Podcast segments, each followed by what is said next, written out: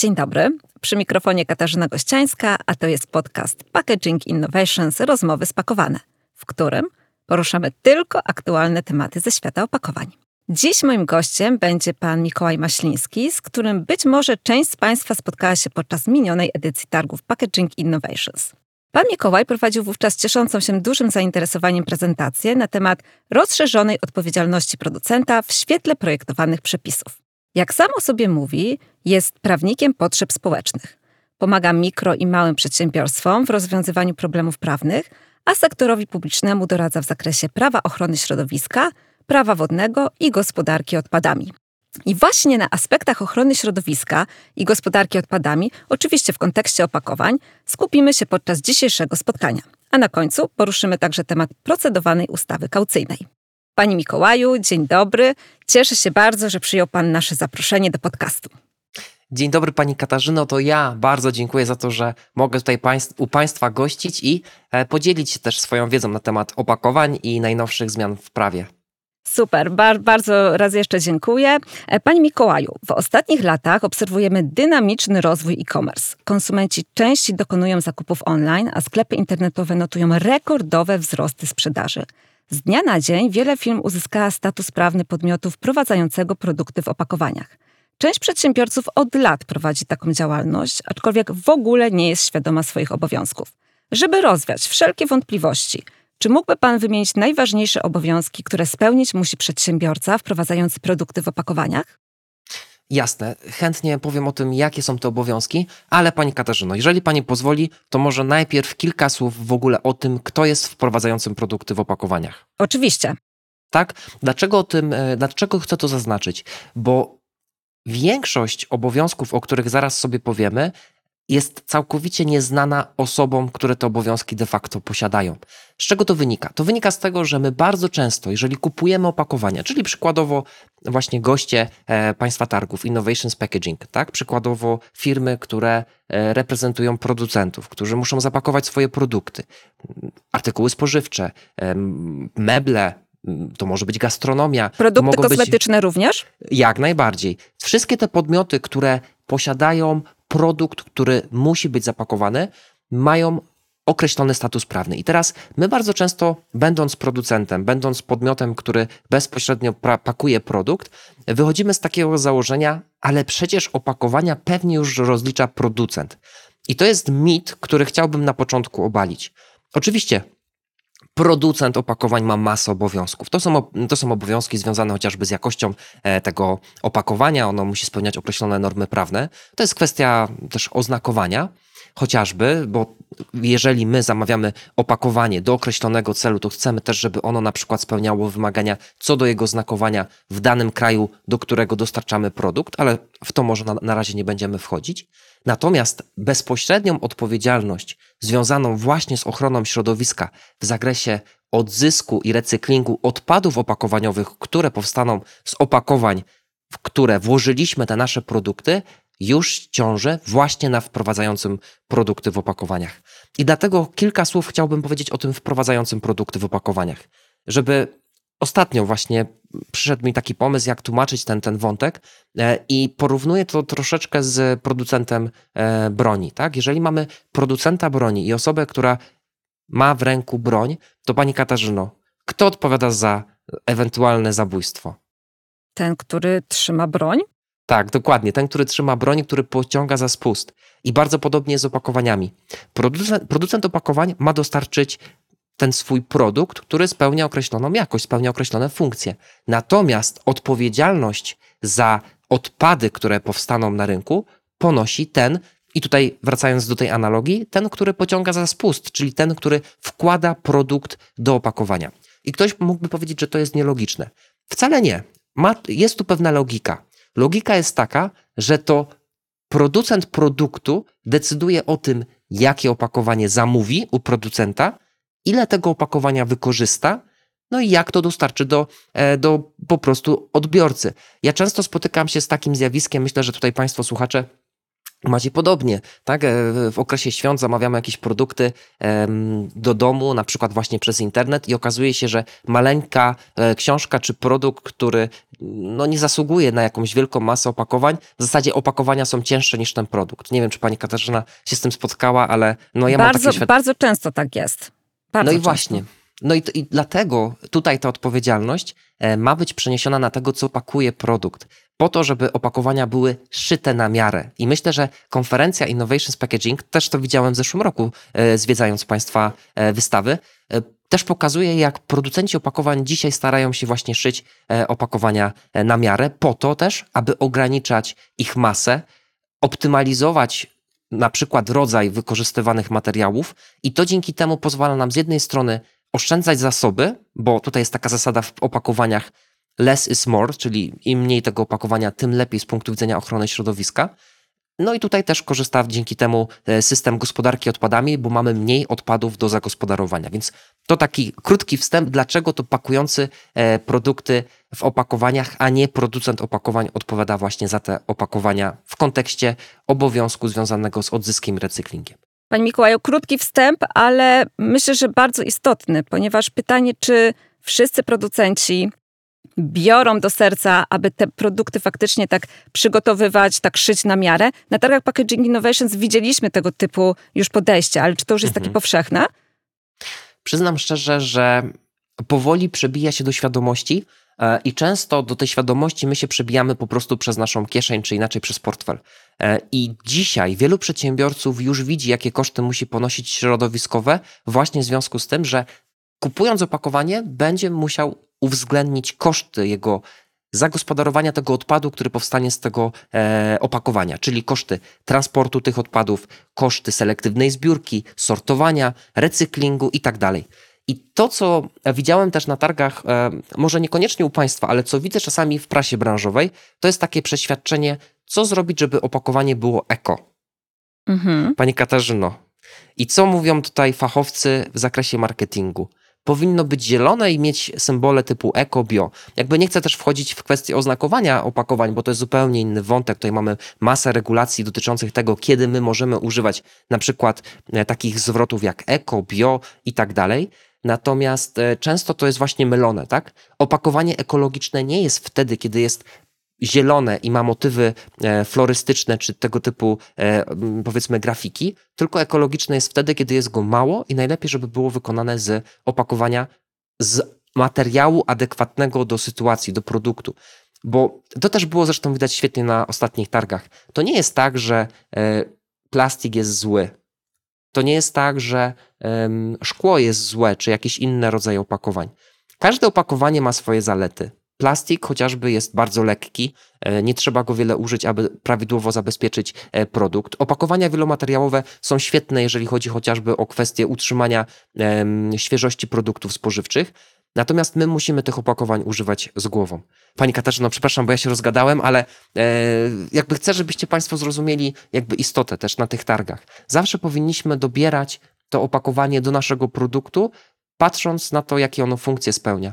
E, jeżeli my się skupiamy właśnie na tych kwestiach ekologicznych, to to jest ten trend, który powinien się też pojawiać na targach, czyli nie skupiamy się tylko i wyłącznie na prezentacji opakowania, na tym, jaka jest jego grafika, jaka jest jego forma, jaki jest jego kształt, tylko właśnie bardziej myślimy o tym, żeby prawidłowo zabezpieczyć produkt, bo też pamiętajmy o tym, jeżeli opakowanie jest nieodpowiednie i produkt ulegnie zniszczeniu, no to z punktu widzenia ochrony środowiska to też nie jest sensowne, tak? Bo nie chodzi o to, że na 100 produktów 20 na przykład ulegnie zniszczeniu w transporcie. Nie, też nie o tym mówimy. Czyli opakowania muszą być odpowiednio dobrane, szyte najlepiej na miarę, po to, aby ograniczać materiały e, i po to, żeby prawidłowo zabezpieczyły ten nasz produkt. Pani Mikołaja, to, to ja tak Dosłownie tylko wtrącę, ponieważ e, cały czas e, odnosimy się do targów, które już były, natomiast e, być może część z Państwa jeszcze nie była na naszych targach Packaging Innovations, dlatego wszystkich Państwa już dzisiaj zapraszam w dniach 31 maja, 1 czerwca, oczywiście bieżącego roku do Expo 21 Warszawa, gdzie właśnie te nowe pomysły, ciekawe trendy pokazujemy na stoiskach naszych wystawców oraz w strefie workshopów. Panie Mikołaju, ale wróćmy teraz do najważniejszych obowiązków, które spełnić musi przedsiębiorca wprowadzający produkty w opakowaniach. Czy jest na przykład takie, nie wiem, 6, 7 najważniejszych obowiązków, o których powinniśmy pamiętać? Mhm, tak, dokładnie. Ja wymieniam siedem takich obowiązków. E, I mm, kogo one dotyczą, powiedzieliśmy sobie jeszcze raz, może powtórzę, wprowadzających produkty w opakowaniach, czyli podmiot. Generalnie, żeby to tak uprościć, to są dwie grupy podmiotów, którym powinna się zapalić lampka. Pierwsza grupa, o niej już powiedzieliśmy, czyli podmiot, który kupuje nowe opakowanie, podkreślam, nowe opakowanie i wkłada do niego swój produkt. Tu są pewne wyjątki, ale chyba dzisiaj nam czas na to nie pozwoli, żeby wchodzić w szczegóły. Zainteresowanych odsyłam na moją stronę internetową, ewentualnie na YouTube'a. I druga grupa to są podmioty, które importują produkty. Pamiętajmy o tym, jeżeli my cokolwiek zamawiamy z zagranicy, mamy fakturę w ramach wewnątrz wspólnotowego nabycia towarów, mamy fakturę z Chin, z jakiegokolwiek kraju na świecie innego niż Polska i my to przywozimy po raz pierwszy do Polski i nie ma znaczenia, czy to trafi do klienta, czy to zostanie u nas. Jeżeli my to wprowadziliśmy na rynek, jesteśmy wprowadzającym produkty w opakowaniach. I teraz, jakie obowiązki mają te podmioty? Zacznę od tych obowiązków może formalnych. Pierwszy z tych siedmiu obowiązków to jest po prostu wpis do rejestru BDO, czyli tak zwanej bazy danych o odpadach, Natomiast jest to zbyt duże uproszczenie. Tak naprawdę jest to baza danych o produktach i opakowaniach oraz o gospodarce odpadami. Czyli my się musimy ujawnić w tym systemie, że prowadzimy tego typu działalność. Niestety, bardzo wiele firm posiada wpis do rejestru BDO i od momentu, kiedy on powstał, czyli w 2018 roku, nie zrobiła jeszcze nic. Często właśnie przychodzą do mnie na konsultacje osoby, które e, mówią: Panie Mikołaju, dostaliśmy wezwanie do złożenia zaległych sprawozdań. I to wynika właśnie z tego, że w momencie, kiedy pojawił się taki szum informacyjny, trzeba się wpisać do BDO. Wiele firm wpisało się do BDO, też właśnie wprowadzających produkty w opakowaniach, o których mówimy, natomiast no, nie wykonują swoich obowiązków. No i to są właśnie te kolejne obowiązki, o których zaraz powiem i które wiążą się z określonymi kosztami. Czyli pierwszą rzecz, którą robimy, to jest wpis do rejestru BDO. Jak już mamy ten y, numer BDO, powinniśmy go zamieszczać na e, paragonie, na fakturze, generalnie na dokumentach handlowych związanych z tą naszą działalnością. I tutaj jeżeli ktoś chce sobie to zweryfikować, to wystarczy, że jecie Państwo posiłek w jakiejkolwiek dużej restauracji sieciowej, sprawdźcie ten paragon. Możecie nawet teraz to sprawdzić, wchodząc na Google'a i wypisując nazwę paragon i nazwę jakiejś dużej restauracji, to zobaczycie, że na tych paragonach są te numery rejestrowe BDO. To jest kolejny obowiązek. E, kolejny obowiązek związany z BDO, myślę, że warto o nim już teraz powiedzieć, to jest opłata roczna. Ona jest uiszczana do końca lutego e, danego roku. Nie dotyczy wszystkich podmiotów, natomiast dotyczy m.in. właśnie wprowadzających produkty w opakowaniach. To jest wpis do działu 6, tabela 4. Tych, tych wpisów w BDO może być, to wszystko zależy też, jakie mamy produkty, tak? czyli co oferujemy klientowi. Jeżeli to jest sprzęt, jeżeli to są baterie, jeżeli to są opony, to są oleje, to tutaj te obowiązki mogą być bardziej złożone. Ja póki co skupiam się tylko na, e, na tych opakowaniach. Czyli mamy te trzy pierwsze obowiązki, powiedzmy formalne, dosyć proste. Czwarty obowiązek to jest e, kwestia związana właśnie z, ze sprawozdawczością, czyli musimy składać sprawozdania na temat ilości wprowadzonych na rynek opakowań, tego jakiego one były rodzaju e, i to jest między innymi nasz obowiązek, który wykonujemy do 15 marca. Piąty obowiązek formalny, który tutaj jakby zamyka nam klamrą te pierwsze obowiązki, to jest obowiązek związany z prowadzeniem ewidencji. Skoro musimy złożyć sprawozdanie, no to musimy też mieć skądś, skądś dane, tak? I temu służy ewidencja opakowań, czyli e, ewidencja, która jest prowadzona albo w formie e, papierowej, po prostu w zeszycie czy na jakiejś kartce papieru, co jest raczej, myślę, mniejszością, albo po prostu w systemie elektronicznym. To może być e, arkusz Excel, to może być, jeżeli ktoś z Państwa korzysta z bardziej zaawansowanych e, programów do magazynowania typu SAP, to może być zintegrowane właśnie z takim systemem. Kluczowe jednak jest tutaj to, abyśmy wiedzieli właśnie dzięki ewidencji, ile w danym roku opakowań wprowadziliśmy na rynek, jakiego one były rodzaju, no i po prostu jaka to była masa. Czasami są potrzebne też inne inne dane, na przykład wartość netto opakowań, ale to jest bardzo, bardzo indywidualne. To zależy od tego, jaką prowadzimy działalność e, i jak się rozliczamy. Czyli, Pani Katarzyno, pięć podstawowych obowiązków, nazwijmy ich formalnych. Póki co wszystko jasne? Wszystko jasne. Mamy pięć punktów i teraz kolejne przed nami, tak? Bo, bo to nie koniec. Bo to nie koniec, tak jak powiedziałem, jest ich siedem i teraz przechodzimy do, e, można powiedzieć, wisienki na torcie i dwóch najważniejszych obowiązkach. To są obowiązki, które wiążą się z określonymi kosztami i mam tutaj na myśli po pierwsze obowiązek uzyskania określonych poziomów w tym, w tym momencie już, kiedy rozmawiamy, czyli w 2020 roku, recyklingu odpadów opakowaniowych. I to może brzmieć na pierwszy rzut oka, no, jak czarna magia, tak? Jaki Troszeczkę recykling? tak brzmi. No właśnie, no bo ja sprzedaję, mam sklep internetowy, nie wiem, produkuję meble i co, ja mam teraz zajmować się recyklingiem odpadów? No, to się często nie mieści w głowie właśnie przedsiębiorcom, natomiast taki obowiązek nakłada na nas dyrektywa e, opakowaniowa, która została wdrożona również w Polsce i ten system, uwaga, obowiązuje w Polsce w zasadzie już 20 lat. I na czym to polega? To polega na tym, że jeżeli ja wprowadziłem przykładowo na rynek jedną tonę opakowań, to muszę, ją, muszę poddać recyklingowi określoną masę. Do 2021 roku to było 56% poziomu e, recyklingu i 61% poziomu odzysku. Nie będę wchodził w szczegóły, powiem tylko, że w tym roku e, ten poziom recyklingu wzrósł do 59%, o ile mnie pamięć nie myli, i w kolejnych latach będzie systematycznie e, coraz wyższy. Czyli jeżeli wprowadzam na rynek tonę opakowań określonego rodzaju, to muszę poddać recyklingowi co najmniej, przykładowo to 59% opakowań e, czy odpadów opakowaniowych. Ale uwaga, to nie muszą być opakowania tej konkretnej firmy. Nie na tym polega ta rzecz. To nie o to chodzi, że ja teraz mam iść do klienta i odebrać od niego ten kartonik. To mogą być inne opakowania, które po prostu na przykład trafiają do nas, tak, jako odpad. E, przykładowo, jeżeli produkujemy meble, zamówiliśmy stelaż na łóżko, on przyszedł w kartonie, to wiadomo, że u nas też powstały jakieś odpady. I te odpady my możemy przekazywać do skup, skupów surowców, które następnie przekazują je do recyklingu i w ten sposób możemy uzyskać tak zwane dokumenty potwierdzające recykling. To jest e, dosyć e, złożony proces i e, większość klientów się na to nie decyduje, ponieważ no tutaj trzeba mieć przede wszystkim duży, duży strumień odpadów. No i właśnie, co jeżeli tych odpadów nie mamy, żeby ten recykling osiągnąć? W takiej sytuacji mamy dwa wyjścia. Pierwsze wyjście to jest po prostu skorzystanie ze zwolnienia z opłat. Na czym to polega? To polega na tym, że jeżeli masa wprowadzanych przez nas opakowań nie przekracza jednej tony, mogę w takiej sytuacji złożyć wniosek do 15 marca, więc cieszę się Pani Katarzyno, że ten e, odcinek nagrywamy właśnie jeszcze w lutym, bo być może ktoś z tego skorzysta, czyli złoży wniosek o zwolnienie z opłat. Ale warunek jest taki, że masa opakowań, która została wprowadzona w danym roku, czyli rozliczając 21 rok, musi być poniżej jednej tony. Wtedy składamy do Urzędu Marszałkowskiego stosowny wniosek, no i jesteśmy zwolnieni z opłat. Oczywiście musimy mimo wszystko złożyć sprawozdanie i wykonać te inne obowiązki e, formalne, o których powiedziałem przed chwilą.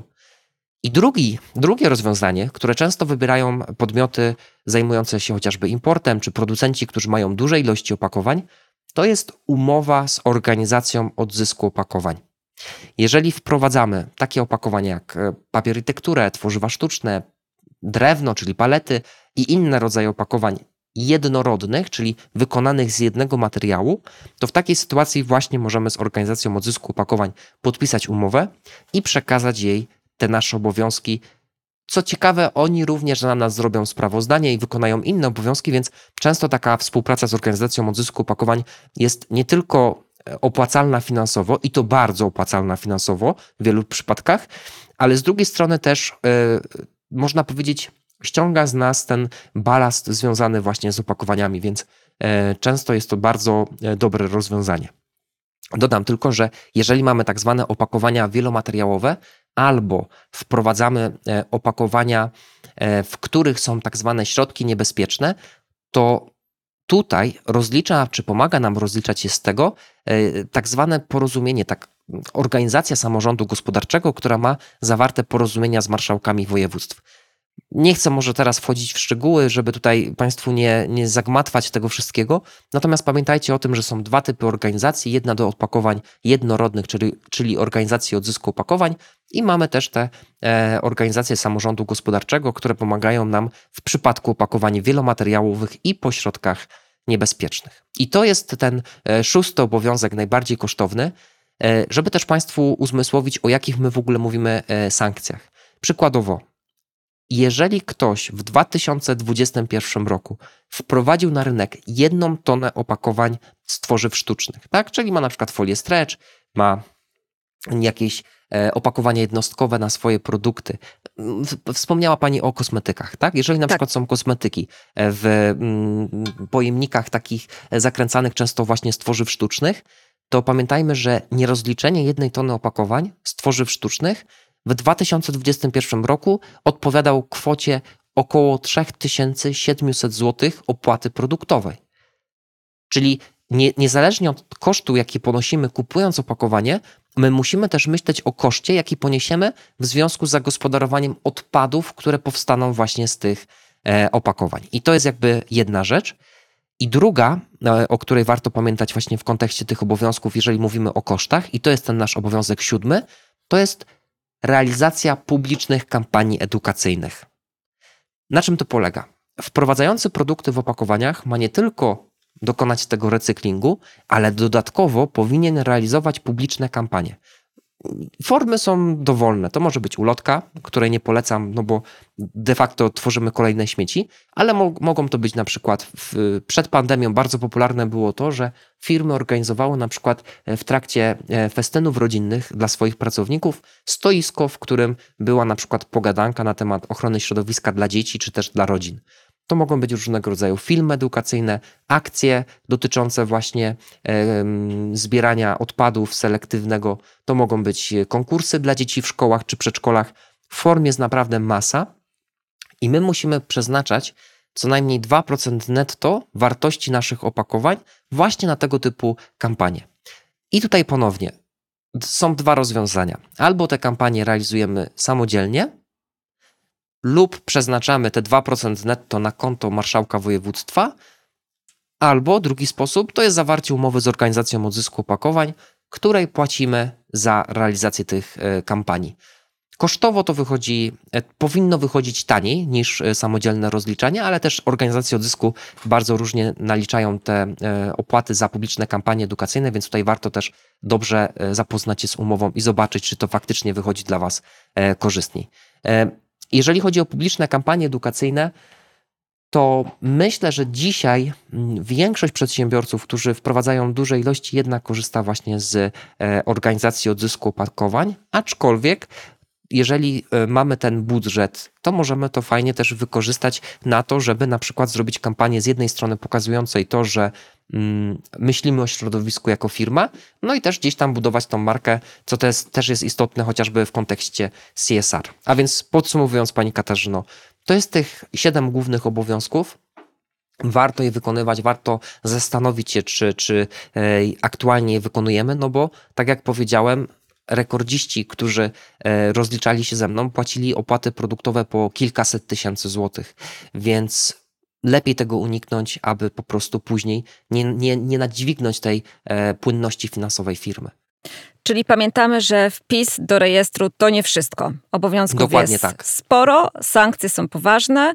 Także mam nadzieję, że ten nasz dzisiejszy podcast, nasza dzisiejsza rozmowa e, będzie takim, taką fantastyczną podpowiedzią nie tylko dla początkujących przedsiębiorców, ale dla wszystkich, którzy mają do czynienia e, z opakowaniami. Panie Mikołaju, myślę, że naszych słuchaczy może również zainteresować kwestia tak zwanej dyrektywy plastikowej, czy też Single mhm. Use Plastics. Wskazana dyrektywa zakazuje używania produktów z tworzyw sztucznych, w tym m.in. opakowań jednorazowego użytku. Termin jej implementacji minął 3 lipca 2021 roku, natomiast w Polsce nadal nie została wdrożona. Kiedy zatem możemy spodziewać się wejścia nowych restrykcji? Mm, jestem przekonany, że to będzie w tym roku. To wynika z tego, że mm, pod koniec 2021 roku, bodajże 30 grudnia, ukazał się, ukazała się druga wersja projektu ustawy, która dotyczy właśnie wdrożenia dyrektywy Single Use Plastics, tej dyrektywy, która ma ograniczać wykorzystanie jednorazowych, uwaga, produktów z tworzyw sztucznych, w tym opakowań. Bo to jest istotne, że ta dyrektywa dotyczy nie tylko e, samych opakowań z tworzyw sztucznych. Tutaj jest przykładowo zakaz używania opakowań typu opakowania na żywność z, e, ze styropianu, tak? Więc musimy pamiętać, że. Czyli nie same torebki foliowe. Tak, tak. Tutaj e, tak naprawdę ta dyrektywa właśnie skupia się na opakowaniach typu lunchboxy, czyli między innymi opakowania na żywność, a także kubki z plastiku, e, a w zasadzie z e, właśnie tego steropianu. I tutaj trzeba byłoby rozdzielić mm, całe te obowiązki na takie trzy kategorie. Pierwsza to są właśnie przepisy dotyczące zakazów. Zakazów stosowania niektórych produktów, i wśród nich można wskazać chociażby patyczki do uszu, wykonane właśnie z plastiku. E, tam są sztućce, między innymi, które często też są produkowane przez producentów opakowań, więc warto o tym wiedzieć. Tam są talerze plastikowe i kilka, kilka jeszcze innych e, produktów.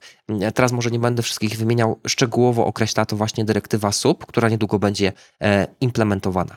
Czyli z jednej strony mamy zakaz używania niektórych produktów, Kolejny, drugi obowiązek, który wiąże się z tą dyrektywą, to jest obowiązek oznaczania opakowań e, z tworzyw sztucznych, czy w których są zawarte tworzywa sztuczne.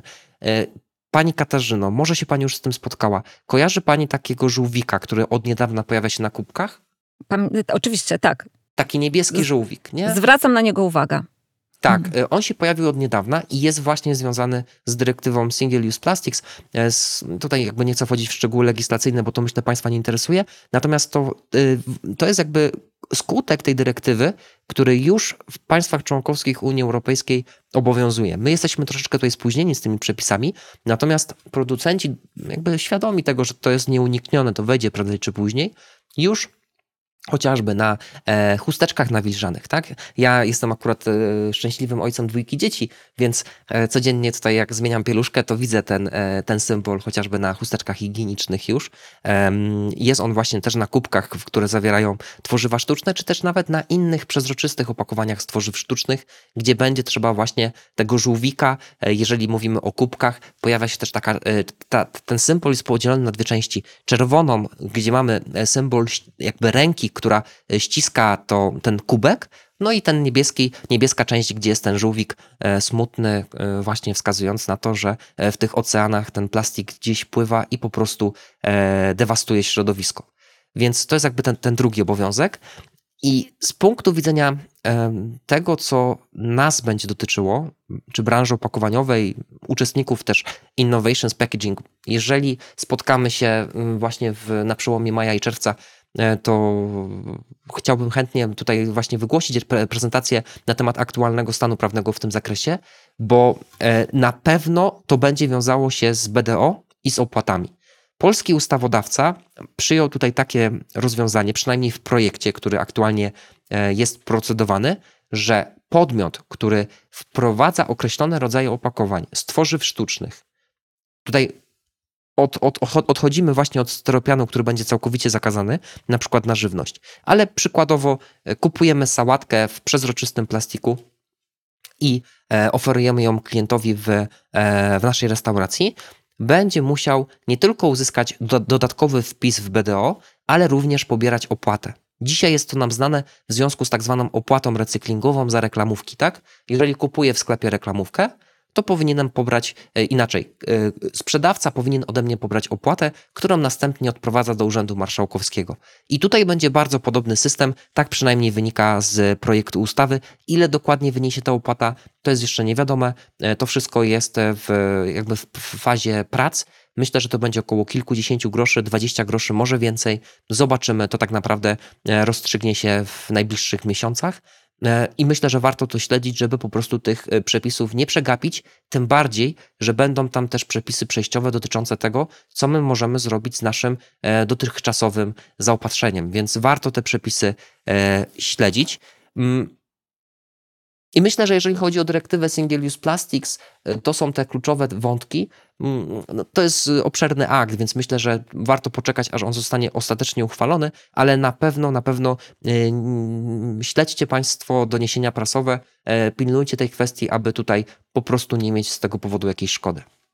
Czyli zachęcamy do śledzenia informacji, ponieważ zmiany już, można powiedzieć, tuż, tuż nadchodzą. Dokładnie. E, Panie Mikołaju, neutralność klimatyczna i uniezależnienie wzrostu gospodarczego od zużycia surowców naturalnych to dwa cele wymienione w Europejskim Zielonym Ładzie. Z jednej strony działania mają na celu ochronę planety, a z drugiej wiążą się ze zmianami w funkcjonowaniu przedsiębiorstw. Z jakimi problemami zwracają się do Pana klienci? Jakie ma Pan dla nich e, rady? Mm, ja myślę, że tutaj takim hasłem, które jest mocno związane z Europejskim Zielonym Ładem, to jest innymi gospodarka o obiegu zamkniętym. Mm, to jest taka mm, idea, koncepcja, e, która jest znana już od kilkunastu lat tak naprawdę, a w 2015 roku Komisja Europejska podjęła bardzo intensywne działania w tym kierunku i to też widać w Europejskim Zielonym Ładzie, polegające na tym właśnie, że mamy prowadzić do tego, żeby ta gospodarka nie generowała odpadów, a jeżeli one już powstaną, to aby mogły one powrócić do gospodarki w formie zasobów, jako właśnie chociażby recyklat, czyli to, co powstaje z procesu recyklingu. Czyli to założenie w Europejskim Zielonym Ładzie i też w gospodarce obiegu zamkniętym jest takie, że e, odchodzimy od modelu linearnego, jeżeli chodzi w ogóle o produkcję. Model linearny zakładał, że my braliśmy zasoby, często zasoby naturalne, na przykład ropę czy inne, produkowaliśmy jakiś produkt, on trafiał do konsumenta i finalnie trafiał na składowisko. W modelu gospodarki obiegu zamkniętym my w pierwszej kolejności staramy się używać te zasoby, które już mamy w gospodarce, czyli przykładowo właśnie mm, pochodzące z recyklingu. Następnie produkujemy produkt w taki sposób, aby był łatwo poddawalny chociażby recyklingowi, czyli takim hasłem, które e, będzie też dla Państwa istotne w kontekście Europejskiego Zielonego Ładu, to jest na przykład ekoprojektowanie. Czyli zastanawianie się nad tym, jak opakowanie zaprojektować, aby można było łatwo je poddać recyklingowi. To samo dotyczy produktów. Jeżeli ktoś z Państwa produkuje sprzęt elektryczny, elektroniczny, to tutaj też przewiduje w najbliższych latach bardzo mocne zaostrzenie i wzmocnienie pozycji konsumenta czyli e, pokazanie konsumentowi, gdzie on może pozbyć się tego odpadu, albo jak może naprawić swój sprzęt, czy jakikolwiek inny produkt, który od państwa e, zakupił. Więc warto tutaj naprawdę e, też mieć z tyłu głowy takie hasło jak ekoprojektowanie, jako, jak na przykład właśnie odzyskiwanie surowców, ograniczanie też w naszych cyklach produkcyjnych odpadów. Dlaczego to jest takie ważne? Już dzisiaj, jak rozmawiam chociażby z branżą browarniczą czy e, z branżą spożywczą, tam są e, naprawdę ogromne nakłady e, wydawane na to, żeby chociażby optymalizować zużycie wody do produkcji piwa. Nie wiem, czy Państwo wiecie, że standardowo jeszcze kilka lat temu do wyprodukowania jednego litra piwa potrzebne było 10 litrów wody. Dzisiaj liderzy rynkowi schodzą do poziomu 3 litrów, a nawet mniej. Oczywiście tu nie o to chodzi, żeby tą granicę bez ustanku, że tak powiem, zmniejszać, bo to też trzeba tutaj szukać e, korzyści e, o charakterze ekonomicznym, ale dzisiaj już właśnie liderzy rynkowi e, w kontekście Europejskiego Zielonego Ładu, tej neutralności klimatycznej, którą jest nie tylko to, ile my emitujemy CO2 czy, czy innych gazów cieplarnianych, ale także właśnie kwestia zużycia innych zasobów typu woda, typu e, zastępowanie na przykład e, tych surowców nieodnawialnych jak ropa właśnie surowcami odnawialnymi. Jest bardzo wiele wątków, więc jeżeli Państwo macie produkcję, to tutaj zachęcam do tego, żeby e, wykorzystać ten czas i dobrze spożytkować Wasze siły też, czy, czy, czy strategie przygotować w taki sposób, aby na przykład wykorzystać środki, które myślę, że będą z tego tytułu płynąć właśnie w ramach Europejskiego Zielonego Ładu. Mam nadzieję, że tutaj e, Polska szybko dogada się z Komisją Europejską i z, z Unią Europejską jako, jako taką, że te środki zostaną po prostu odblokowane i będą Państwo mogli na przykład w swoich zakładach produkcyjnych wprowadzać innowacje, które docelowo pozwolą Państwu zużywać mniej zasobów. A biorąc pod uwagę, jakie dzisiaj mamy koszty e, poszczególnych zasobów w dobie dzisiejszej inflacji, myślę, że to jest kierunek e, nie tylko istotny z punktu widzenia ochrony środowiska, ale także po prostu z punktu widzenia ekonomii. Ja tylko dodam, e, Szanowni Państwo, że temat ekoprojektowania pojawia się e, wśród tematów targów Packaging Innovations. E, nie tylko na targach, ale również na naszych webinarach do udziału, w których zachęcamy Państwa. Poruszamy ten temat, rozmawiamy z ekspertami, więc jeżeli bylibyście Państwo za, zainteresowani, to zachęcamy do odwiedzenia strony www.packaginginnovations.pl. Pani Mikołaju, na koniec chciałabym się zatrzymać przy temacie systemu kaucyjnego w Polsce. Projekcie ustawy przygotowanej przez Ministerstwo Klimatu i Środowiska, który przewiduje zbiórkę butelek PET do 3 litrów oraz pojemników ze szkła do 1,5 litra. System kaucyjny ma ruszyć w Polsce od 2023 roku. Co w praktyce oznacza to dla przedsiębiorców? Tego Państwo nie widzą, bo to podcast, ale ja się tak e, delikatnie uśmiecham, dlatego że ten 2023 rok moim zdaniem jest e, totalnie nierealny. E, powiedzmy sobie szczerze, sam system kaucyjny, mm, jego wprowadzenie jest związane ze, ze wspomnianą wcześniej dyrektywą Single Use Plastics.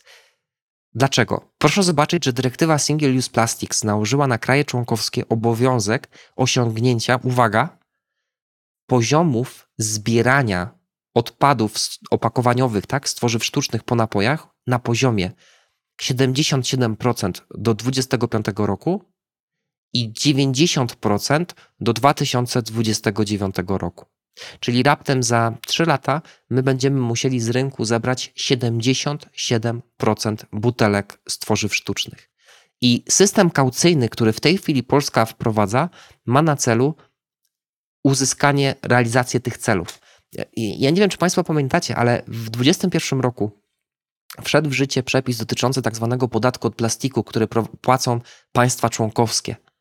On wynosi, uwaga, 800 euro za każdą tonę odpadów opakowaniowych, które nie zostały poddane recyklingowi. I teraz, jak my poskładamy te wszystkie klocki, o których my dzisiaj rozmawiamy do kupy, to zobaczycie Państwo, że e, w interesie tak naprawdę państwa członkowskiego jest to, żeby zmniejszać udział niepoddanych recyklingowi odpadów opakowaniowych, po to, żeby Polska zapłaciła jak najmniejszy właśnie ten e, podatek od plastiku. E, I teraz system kaucyjny właśnie w zakresie tworzyw sztucznych na butelki, o, którym, o czym wspomniała pani Kasia, na, e, o objętości czy, czy pojemności 3 litry, mają właśnie temu ma służyć system kaucyjny. Dodatkowo polski ustawodawca rozszerzył go o butelki szklane, ale uwaga, wielokrotnego użytku. I dzisiaj e, eksperci właśnie z zakresu e, ekologii, gospodarki o, o obiegu zamkniętym, circular economy, mówią otwarcie, że ten system kaucyjny nie uwzględnia m.in. tak zwanych małpek, które często lądują w, la, w, lasach, czyli tych wszystkich butelek, które są jednorazowe, jeżeli mówimy o szkle. Przynajmniej ten pierwszy projekt, który ujrzał światło dzienne dosłownie e, kilkanaście dni temu, czyli to było bodajże 30 stycznia 2021 roku. E, oprócz tego jest też zarzut, że e, w systemie nie znalazły się chociażby opakowania aluminiowe. No tutaj to też jest kwestia dyskusyjna, no bo jeżeli my wybierzemy wszystkie wartościowe surowce z y, odpadów zmieszanych, które trafiają do kosza e, zagospodarowywanego przez gminę, no to też gminy będą miały problemy z osiągnięciem poziomu odzysku recyklingu. Ja przepraszam, że tak może e, mówię o tym e, dosyć e, szczegółowo, bo no, temat jest niezwykle złożony. Złożony, ale też bardzo ważny. Bardzo ważny, ja myślę, że będzie rewolucyjny dla całej branży opakowaniowej, która dostarcza właśnie butelki na napoje. Dlaczego? Uwaga, w świetle pierwszego projektu, który ukazał się właśnie w styczniu 2021 roku, wskazano, że podmiotami odpowiedzialnymi za zorganizowanie systemu kaucyjnego w Polsce będą przedsiębiorcy. Przedsiębiorcy. I co to powoduje? To powoduje, że w Polsce my możemy mieć dwa, trzy, a nawet kilka systemów kaucyjnych, czyli to mogą być konkurencyjne systemy kaucyjne. Więc jeżeli teraz nas słucha producent chociażby butelek szklanych czy butelek plastikowych, to na was będzie ciążył ten obowiązek właśnie związany prawdopodobnie oczywiście, bo nie znamy ostatecznej wersji tej, tej ustawy, e, zorganizowania tego systemu. E, ale to oczywiście też wpłynie na e, powiedzmy podmioty, które handlują, które mają dystrybucję napojów. Przykładowo pojawił się taki zapis, że w sklepach powyżej 100 metrów kwadratowych będzie, te sklepy będą objęte systemem kaucyjnym. E, proszę mi wybaczyć, ja mm, z góry założyłem, że każdy z nas rozumie, czym jest system kaucyjny. Ja może szybciutko e, powiem, na czym polega w ogóle taki system kaucyjny. On Bardzo proszę. Na tym, tak, to, to jest to, co myślę, każdy z nas zna. E, kto był studentem, to już wybitnie, czyli po prostu butelki na piwo. Tak? Jeżeli kupujemy piwo w sklepie, to dzisiaj możemy te, to piwo oddać i otrzymać za to określoną kaucję. Czyli przy zakupie piwa, na przykład jeżeli piwo kosztuje 3 zł, jest 50 groszy dokładane jako ta kaucja. I teraz, jeżeli ja zwracam butelkę, no to mogę otrzymać z powrotem tą moją kaucję. Problem, który mamy dzisiaj w Polsce jest taki, że są to systemy nieregulowane przepisami powszechnie obowiązującego prawa. To są e, po prostu systemy, które stworzyły browary, widząc zapotrzebowanie na ten surowiec, jakim jest szkło, na ponowne użycie e, butelek, to po prostu dla nich jest opłacalne ekonomicznie, dlatego to robią. Natomiast Wprowadzenie powszechnego systemu kaucyjnego będzie oznaczało, że teraz, jeżeli ja kupię dzisiaj w Poznaniu przykładowo e, sześciopak piwa i pojadę z nim e, do Krakowa, żeby spotkać się z Państwem na targach czy, czy porozmawiać.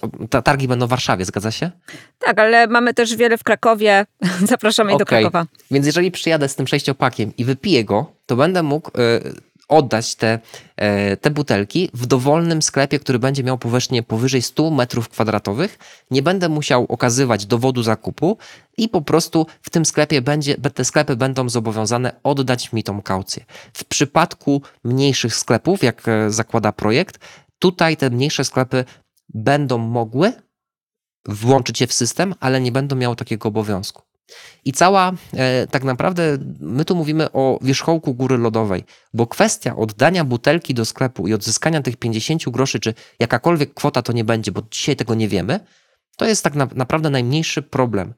Cała istota, moim zdaniem, systemu kaucyjnego będzie się sprowadzała do kwestii związanej z logistyką z obrotem tymi opakowaniami, z ich e, umyciem, e, z organizacją całego systemu logistycznego właśnie związanego z systemem kaucyjnym. On jest jak najbardziej potrzebny, myślę, że tutaj nie ma co do tego wątpliwości, natomiast organizacja tego systemu to będzie ogromne wyzwanie. I dlatego jak czytam ten projekt i widzę, że przekłada się ten obowiązek, czy przenosi się ten obowiązek na producentów, na e, tych przedstawicieli, którzy będą reprezentowali przedsiębiorców, jeżeli widzę, że może być kilka systemów kaucyjnych, to tak naprawdę to, to jest zadanie dzisiaj dla naszych słuchaczy, żeby rozpoczęli koncepcję, budowanie koncepcji, jak ten system ich zdaniem powinien wyglądać. E, Warto zatem włączyć się do tych e, konsultacji tego projektu, aby pokazać Państwa perspektywę jako producentów właśnie tych opakowań, czy ewentualnie podmioty, które te opakowania kupują, bo Wy macie najlepszą wiedzę, jak to wygląda w praktyce, jak to powinno być zorganizowane. Więc wiele, wiele niewiadomych przed nami. Myślę, że w 2023 roku wejdą te przepisy, natomiast w tym sensie wejdą one w życie, że będą podstawy prawne do organizowania tych systemów kaucyjnych ale kiedy one faktycznie ruszą, to myślę, że to jest raczej bardziej odległa perspektywa. Na pewno już dzisiaj, tak jak powiedziałem, producenci tych opakowań, podmioty, które te e, opakowania produkują, powinny rozpocząć rozmowy. Być może przy okazji targów będzie taka okazja, żeby e, usiąść razem i zastanowić się, jak taki system powinien wyglądać. No właśnie, szanowni państwo, zachęcamy bardzo do udziału w targach, ponieważ e, targi to wymiana kontaktów, ale również wymiana wiedzy, doświadczenia, no i fantastyczna przestrzeń, no właśnie, do rozmów. Także zachęcamy państwa do udziału i mamy nadzieję, że spotkamy się e, z państwem e, stacjonarnie w Expo 21 Warszawa na przełomie maja i czerwca. Pani Mikołaju, dziękuję bardzo za rozmowę. Myślę, że przed nami jeszcze bardzo wiele tematów, które moglibyśmy poruszyć, dlatego Myślę, że mogę już dzisiaj zdradzić, że spotkamy się ponownie, ale tym razem rozmawiać będziemy o prawnych aspektach działalności producentów opakowań. Szanowni Państwo, dzisiaj powolutku będziemy się żegnać i mamy nadzieję, że do usłyszenia. Dziękuję Pani Mikołaju. Dziękuję również. Do usłyszenia. Do zobaczenia na targach.